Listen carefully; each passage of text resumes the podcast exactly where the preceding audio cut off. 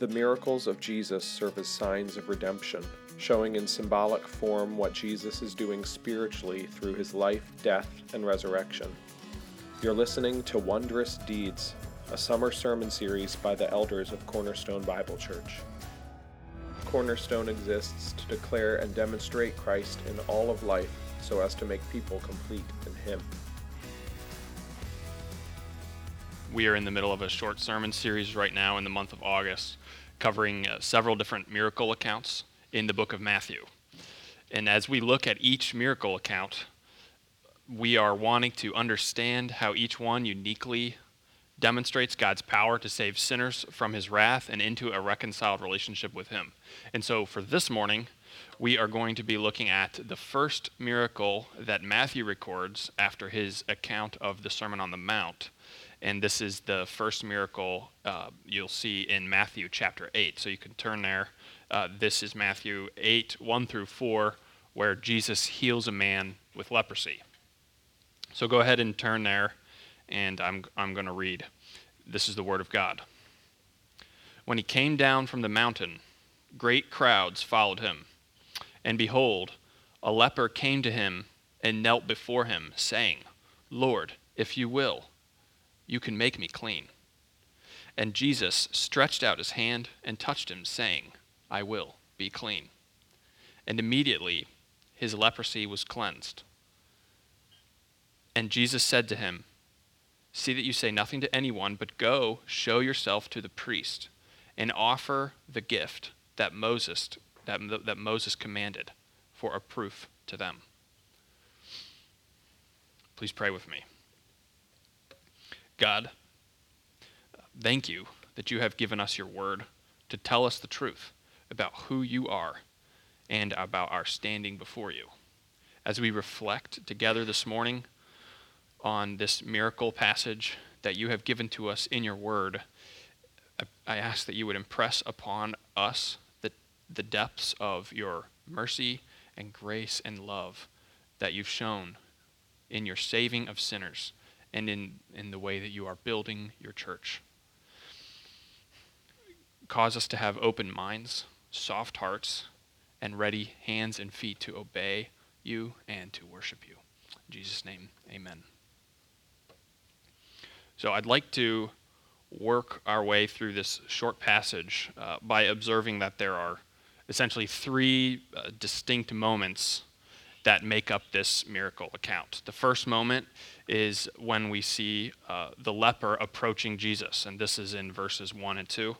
The second moment is when Jesus heals the leper. This is in verse 3. And then um, in verse 4, the third moment of this account is when Jesus commands the leper to go to the priest. So each of these distinct moments in Matthew's miracle account is full of deep meaning that points us to consider the gospel and exhorts us to put our faith in Jesus Christ for forgiveness from our sin. So now I'm just going to, this morning, I'm just going to go through each of these three moments in turn. So let's begin by first looking at uh, this, the first moment at verses 1 and 2. In these verses, we see Jesus coming down from the Mount of Olives when a leper approaches Jesus and asks to be healed of leprosy. For a leper to approach anyone like this would have been completely unheard of. And in order to understand that, the significance of this leper approaching Jesus and how crazy that would have been, uh, we really need to turn to the Old Testament law and spend a bit of time there. So, in the fifth book of the Old Testament, Leviticus, God provided laws to Israel regarding how to identify and deal with leprosy. The primary Levitical laws dealing with these issues surrounding leprosy are laid out in Leviticus 13 and 14. If you were to study these passages, you would see that they actually kind of map out a sort of flowchart of instructions to the priests on, on how to deal with and how to identify leprosy. There's there's lots of if then statements in there. There's uh, things like if the person has these symptoms, then you do this kind of thing, and so forth. And when we look in, this, in these laws, we see that the leprous uh, conditions um, described in Leviticus 13 and 14, they have a broad range of symptoms. We see raw skin, swelling, changing hair color, reddish white spots, and boils. These are all symptoms that Israel is, is warned to watch out for. The term leprosy in the Levitical law, uh, it, it really likely covered multiple types of skin diseases and conditions. It likely included uh, not only contagious diseases, but perhaps also some types of autoimmune conditions as well. It included chronic and incurable skin conditions, but it also included conditions that would sometimes heal and go away over time. You may have heard of a disease known in our modern times called Hansen's disease, and, and that is now considered to be synonymous with leprosy. And that disease is a neurological condition that can result in some of the symptoms mentioned in Leviticus 13 and 14, but in the, the Levitical law, more conditions than just Hansen's disease were accounted for. And interestingly, in, in these laws, we also notice that garments and houses are also included in the discussion on leprous conditions.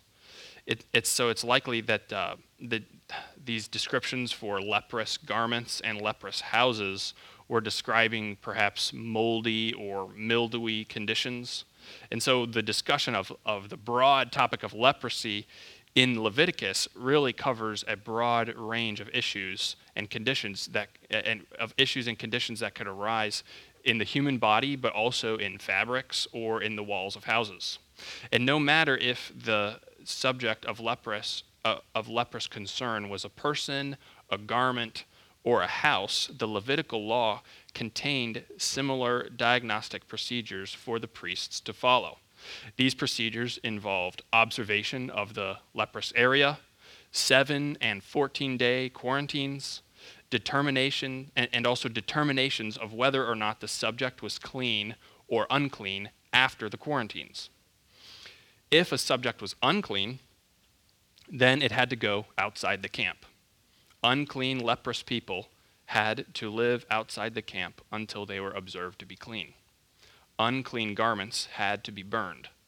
Unclean houses had to be torn down and dumped outside the city in designated areas. But if a subject was observed to have been healed and thus designated clean, there were to be ceremonial washings and sacrificial offerings. Later on, we'll be considering more implications of the Levitical law and how it how it relates to our passage this morning. But for now, I, I just want us to make two takeaways from Leviticus and thir- thir- from Leviticus 13 and 14. The first takeaway is this: the Levitical laws surrounding the issue of leprosy put forth leprous conditions as a real life metaphor for the effects of sin the, so the, the, the, Levitical laws surrounding the issue of leprosy put forth leprous conditions as a real life metaphor for the effects of sin. Well, how do we know that leprosy is to be seen as a real life metaphor in this way? Well, this is made clear in the Levitical protocol for how to handle both unclean diagnoses and clean diagnoses. In the case of an unclean diagnosis, the leprous person has to obey Leviticus 13, 45, and 46, which states The leprous person who has the disease shall wear torn clothes, and let the hair of his head hang loose, and he shall cover his upper lip and cry out, Unclean, unclean. He shall remain unclean as long as he has the disease. He is unclean. He shall live alone his dwelling shall be outside the camp. An unclean person lives outside the camp, cut off from access to God through the temple, and cut off from fellowship with God's people. God's directions for lepers regarding the torn clothes are actually close to typical uh, Israelite mourning customs that would follow someone's death. And so the leprous person, as as they walked around outside the camp wearing their torn clothes and their loose hair, they were, in a sense, a walking and talking picture of mourning and death. But in the case of a clean diagnosis, the priest is to follow Leviticus 14 19 through 20, which states, The priest shall offer the sin offering to make atonement for him who is to be cleansed from uncleanness. And afterward he shall kill the burnt offering. And the priest shall offer the burnt offering and the grain offering on the altar. Thus the priest shall make atonement for him, and he shall be clean. It's very important to note that the Levitical law uses atonement language and sacrificial procedures as part of the process to declare a healed leper as clean. So, what is happening here? As I stated, the Levitical laws surrounding the issue of leprosy put forth leprous conditions as a real life metaphor for the effects of sin. God's laws for dealing with leprosy show a real life picture of how our relationship to God is affected by sin. And if you think back to last week's sermon, this is a similar point to what, what John made in discussing the Levitical laws surrounding a woman on her menstrual cycle in Leviticus 15. These laws in, in Leviticus, whether you're talking about uh, the chapters I'm talking about, Leviticus 14 and 15, or even Leviticus 15, um, th- these laws regarding cleanness and uncleanness, they certainly seem strange to our modern ears. Um, but to make full sense of them, we have to look at them in context and do the best we can to apply the ancient Israelite worldview to understand the fullness of their significance. These Levitical laws on all types of ceremonial uncleanness share the same primary purpose, which is to remind the people of Israel and also us today, that God can only interact with a holy people. He, he cannot tolerate sin and uncleanness in his presence. In the case of a leprous man, he has skin that is not working the way it should be. And so he is declared unclean in God's law until the leprous conditions go away. Because his skin is not working properly, his body is considered as lacking completeness or, or it's in disalignment with God's design. And so he is a picture of a picture to the nation of Israel of how we are all stained by sin and how we are all lacking completeness and how we are all out of alignment with God's design. Some have also speculated that uh, the Israelites would have also understood leprous skin conditions to be a tangible reminder of God's curse on Adam in Genesis 3:19. This is because as their leprous skin turns to dust, we are reminded that God made mankind from the dust, and one day when we die, our bodies will completely return to the dust from which we were made. So we see in Leviticus 13 and 14 that because of God's holiness, he can only interact with holy people. The leper is not actually in sin, and the law did not intend to communicate that he was. Rather, leprosy, con- leprosy situations were chosen by God to be a real life symbol to Israel that illustrates how we all, left, in, left to ourselves and our sin, are incomplete, unclean, and lacking wholeness and holiness before God. The leprosy laws also symbolized the truth that we need to be made clean in order to approach God in fellowship and in order to have fellowship with his people. What we see in the Levitical laws regarding leprosy is a picture of our sinful state before God. This is the state we are all born into. We have all deviated from God's design for his creation.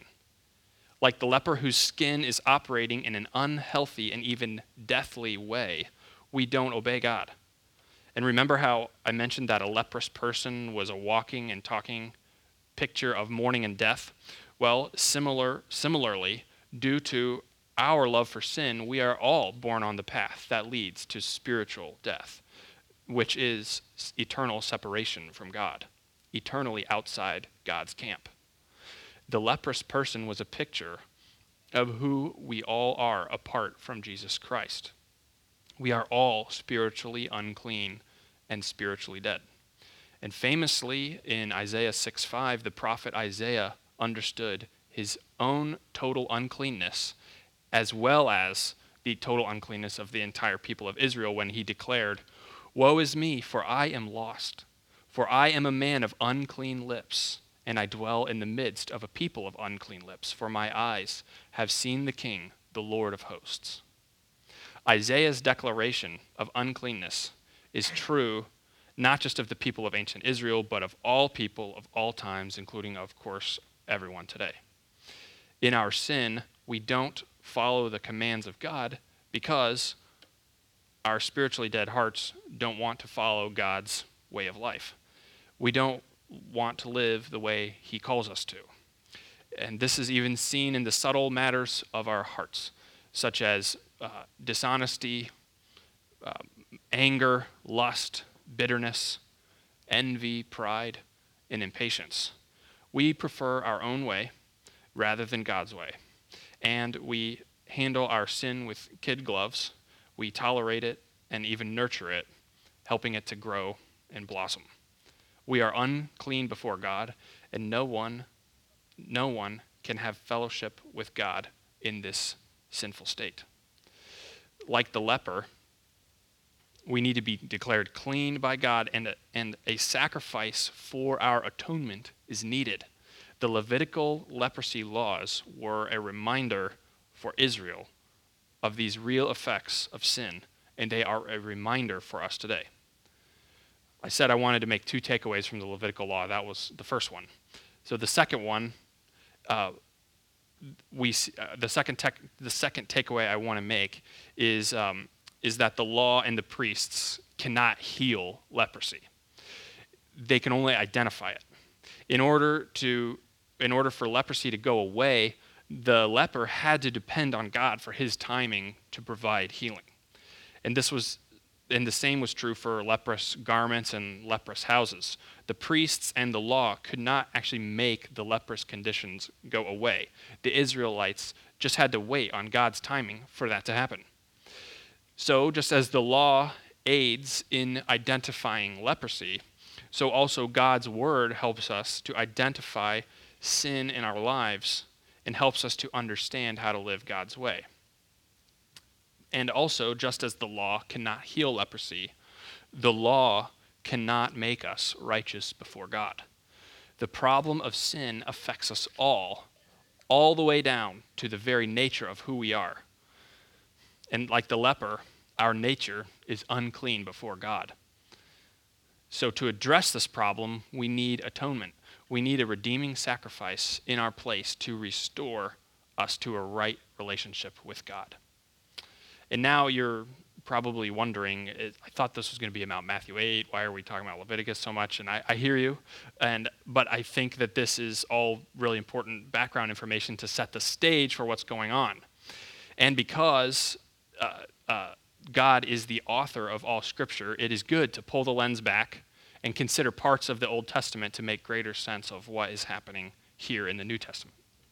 So, with this general understanding of the Levitical leprosy laws, let's go back now to our passage in Matthew 8 as we consider verses 1 and 2 some more.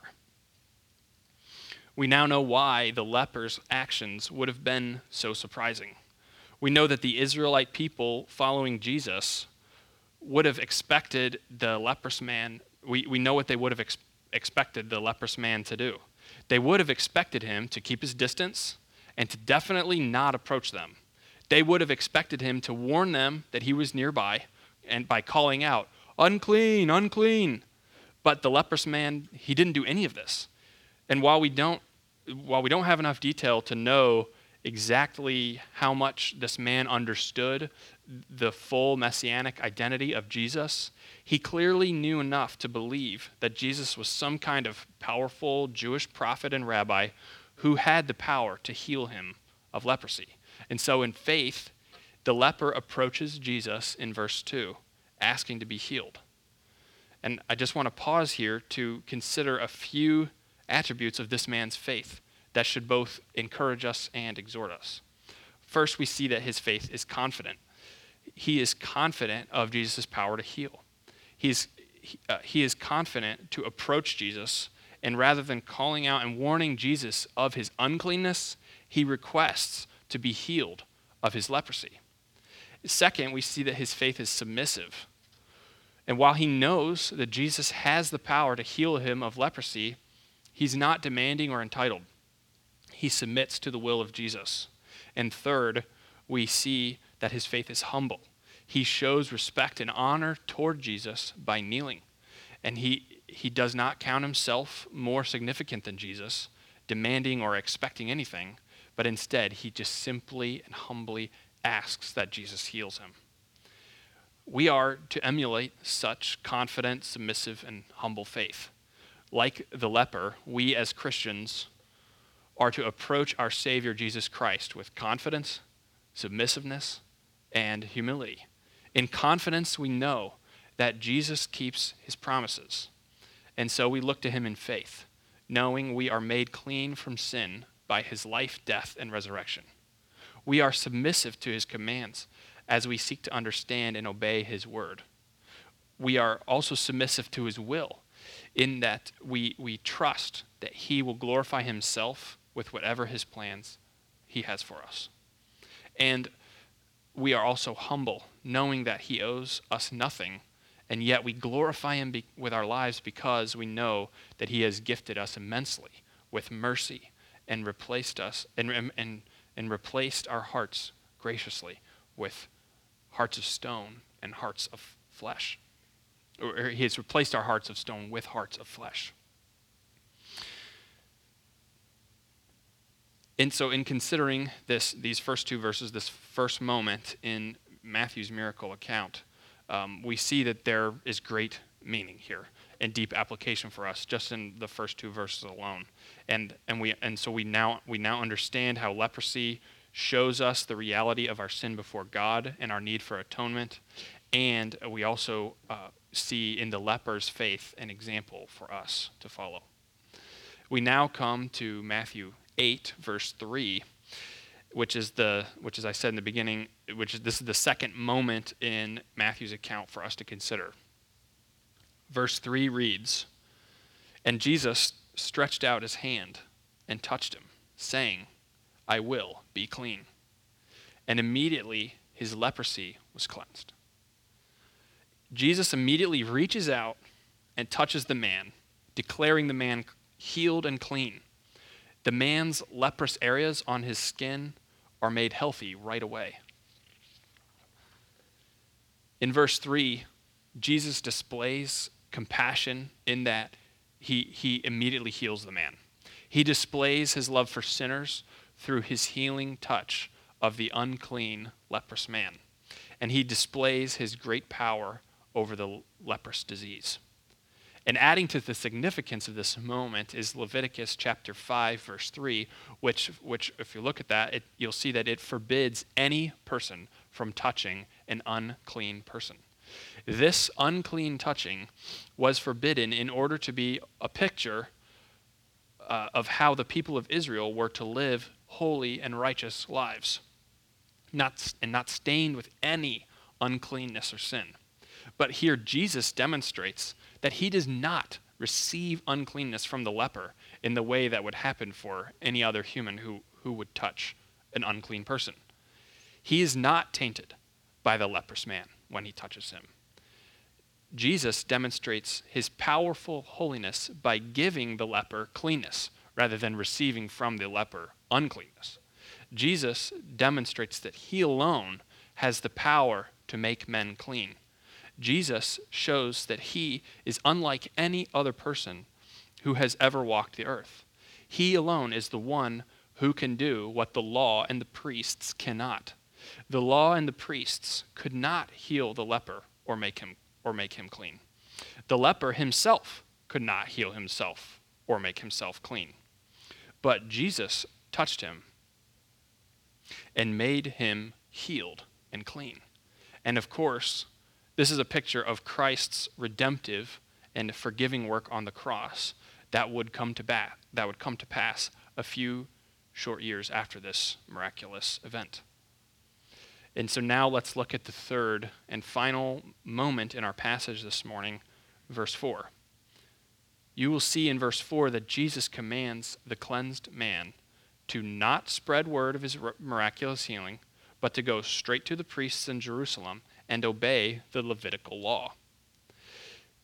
Jesus says to him, See that you say nothing to anyone, but go, show yourself to the priest, and offer the gift that Moses commanded for a proof to them. Jesus is referencing the specific procedures in Leviticus 14 that describe how to declare a person clean after they have healed from leprosy. And I'm not going to read all of Leviticus 14, but I do want to focus on the conclusion of these laws, which is a passage I, I actually already read a little bit ago, but I'm going to read it again. This is Leviticus 14, 19 through 20. The priest shall offer the sin offering to make atonement for him who is to be cleansed from his uncleanness. And afterward he shall kill the burnt offering, and the priest shall offer the burnt offering and the grain offering on the altar. Thus the priest shall make atonement for him, and he shall be clean. This priestly sacrificial offering is the final act any cleansed leper must do to re enter life among the people of Israel within the camp and regain access to God through his temple. Interestingly, God, God's law calls this process an atonement. And like we've talked about before already this morning, this is reminding us that while leprosy is not a sin, it is intended to be a l- real life metaphor for how our sinful nature requires atonement through, uh, through, through bloody, in the Old Testament law, it's through bloody animal sacrifice made on our behalf to make us right with God.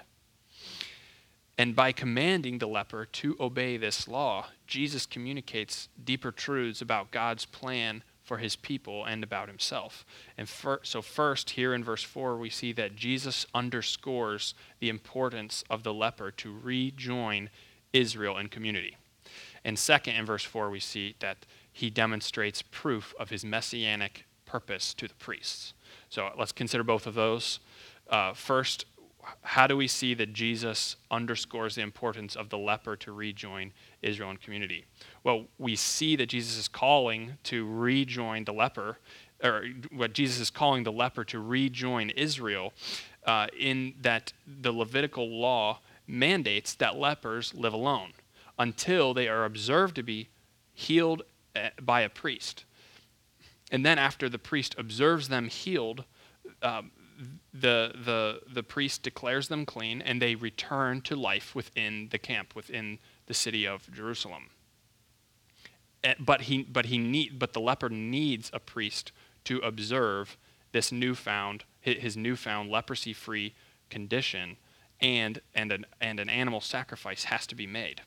This is the only way for a, for a, an, a leprous man who has been healed to reunite with the people of Israel in the Levitical system.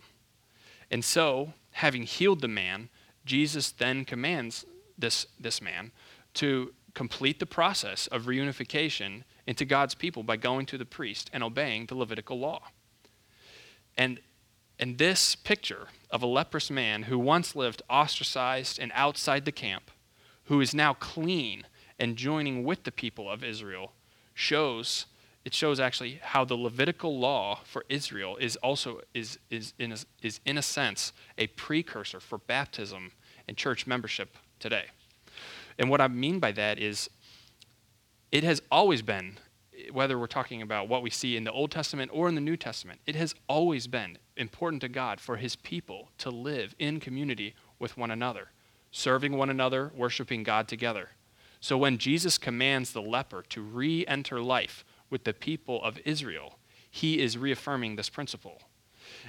Just as it is right for this healed man to move back inside the camp with Israel, it is also right that all Christians are intentionally affirmed as a member of a local church. And this is part of what righteous living looks like as a Christian. There are really quite a few connections um, between how a leper a, a healed leper is brought into the nation of Israel and how the, and how the church practices baptism and church membership. So, for example, the leper demonstrates to the priest that he's been healed. The leper is symbolically brought from uncleanness to cleanness. And similarly, a new Christian submits to baptism at a local church. The new believer proclaims their faith in Christ and their repentance from sin. The new believer is being brought from darkness to light. Also, the priest observes the leper to ensure that he's actually healed. Similarly, the church doing the baptizing adequately gets to know the new believer ahead of the baptism to, to ensure that they're making a credible profession of faith. Also, once the priest ob- observes the leper is really healed, he is declared clean and restored to life within the Israelite community through the atoning sacrificial offering. And similarly, through baptism, the new believer is brought into membership and community within the local church body by professing, by professing trust in, in the once for all sacrifice of Jesus on the cross. Just as a leper being healed is analogous to a Christian's baptism and joining with a church and membership, so it is also true, this is kind of the other side of the coin, so it is also true that when a person is diagnosed with leprosy and moves outside the camp, this is also analogous to a Christian whose unrepentant sin leads him to be removed from the church membership. In all this, we should be encouraged because as the healing of the leper points us to the joy of seeing a person come to faith in Jesus Christ, we are reminded of the greater reality that Jesus Christ will build his church through his atoning work on the cross. And as people turn from their sin and turn in faith to Jesus for forgiveness, they are, re- they are baptized and added to the church. And as history unfolds, even to this present day, 2,000 years later, Jesus Christ is continuing to build his church. So I mentioned there were two, two things in verse 4 that I wanted to talk about. The first one was um, uh, the first one was was the, was how Jesus was underscoring the importance of the of the leper to rejoin Israel and community, and now the second is how Jesus is demonstrating proof of his messianic purpose to the priests. And so, by commanding that the healed leper goes to the priests, Jesus is not only encouraging the man to re-enter life with Israel, but he's also foreshadowing his own purpose in coming to earth.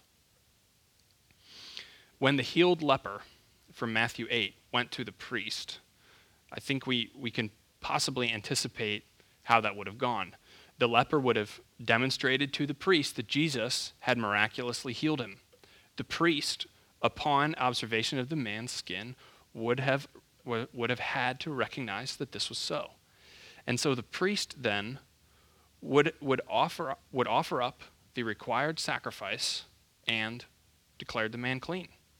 The priest would have also recognized that this miracle, uh, this, this miracle before him, this healed man, is proof that the Messiah had indeed come. And this is why Jesus says in verse 4 Show yourself clean for a proof to them. By touching this leper and making him clean, Jesus foreshadows his power and purpose to, to do more than miraculously heal skin diseases. He has come to provide complete forgiveness from sin.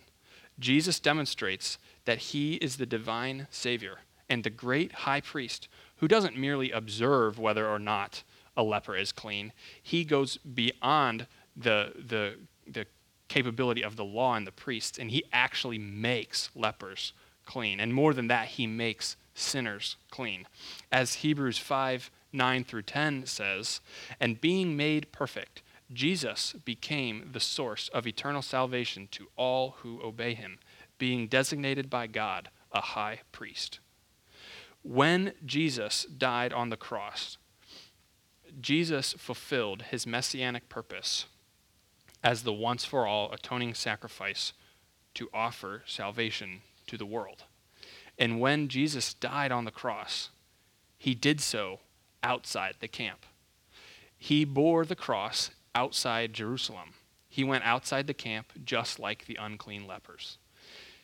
The clear connection is that though Jesus is perfectly righteous, he willingly suffered as an unclean sinner so that he could die in our place. He identified as unclean, as an unclean leper, as an unrighteous sinner, so that we could receive his righteousness. He identified as unclean, so we, so we can receive uh, his righteousness as he suffers in God's punishment for our sin in our place. So Jesus heals the leper in Matthew 8 to demonstrate to the priests in Jerusalem that he is the great high priest who has arrived to make full atonement for the sins of his people, dying for them and rising from the dead in their place. This news of the coming of the Messiah should have been great cause of great joy to the priests, but sadly and ironically, these men would one day join the ranks of those who would persecute Jesus and have him put on the cross. As I, as I wrap up this morning, I just want to review everything we've covered. In studying Matthew's miracle account, we have, we have covered a lot of ground. We've, we've seen that, the, that leprosy is a metaphor for the effects of sin in our lives and how sin separates us from God. We've also seen that the law cannot heal leprosy and it cannot make a person righteous. We have seen that the only way out of our problem before God is to have a substitutionary atonement in our place so that we can be forgiven of our sin. And this is the work that Jesus came to do, as he foreshadowed in his, more, in his miraculous healing of the man with leprosy. So let me conclude with some final thoughts by reading 1 John 1 9. If we confess our sins, he is faithful and just to forgive us our sins and to cleanse us from all unrighteousness. The ultimate cleansing that we all need is not from leprosy, but from unrighteousness. And we, and we know the only hope we have for such a cleansing. We find it in Jesus Christ. We look to him in trusting faith. Confess your sins to him, and he will save you and forgive you and restore you to a right relationship with him. Let's pray together.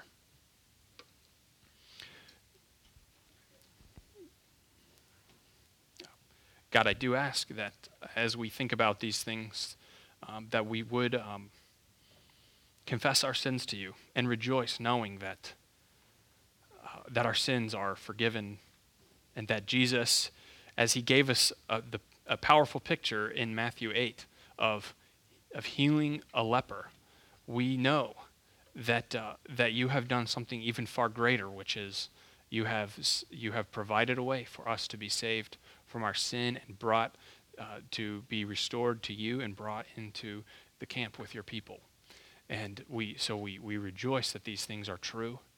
And, um, and, we, and I, I pray for that for those here that, that don't believe these things, that they would wrestle with them and, and come to a knowledge of and, and a, a faith in Jesus Christ.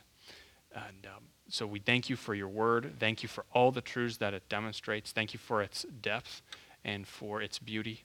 And um, thank you that you have given us your word so we may know the truth. In Jesus' name, amen. Thank you for listening to this podcast.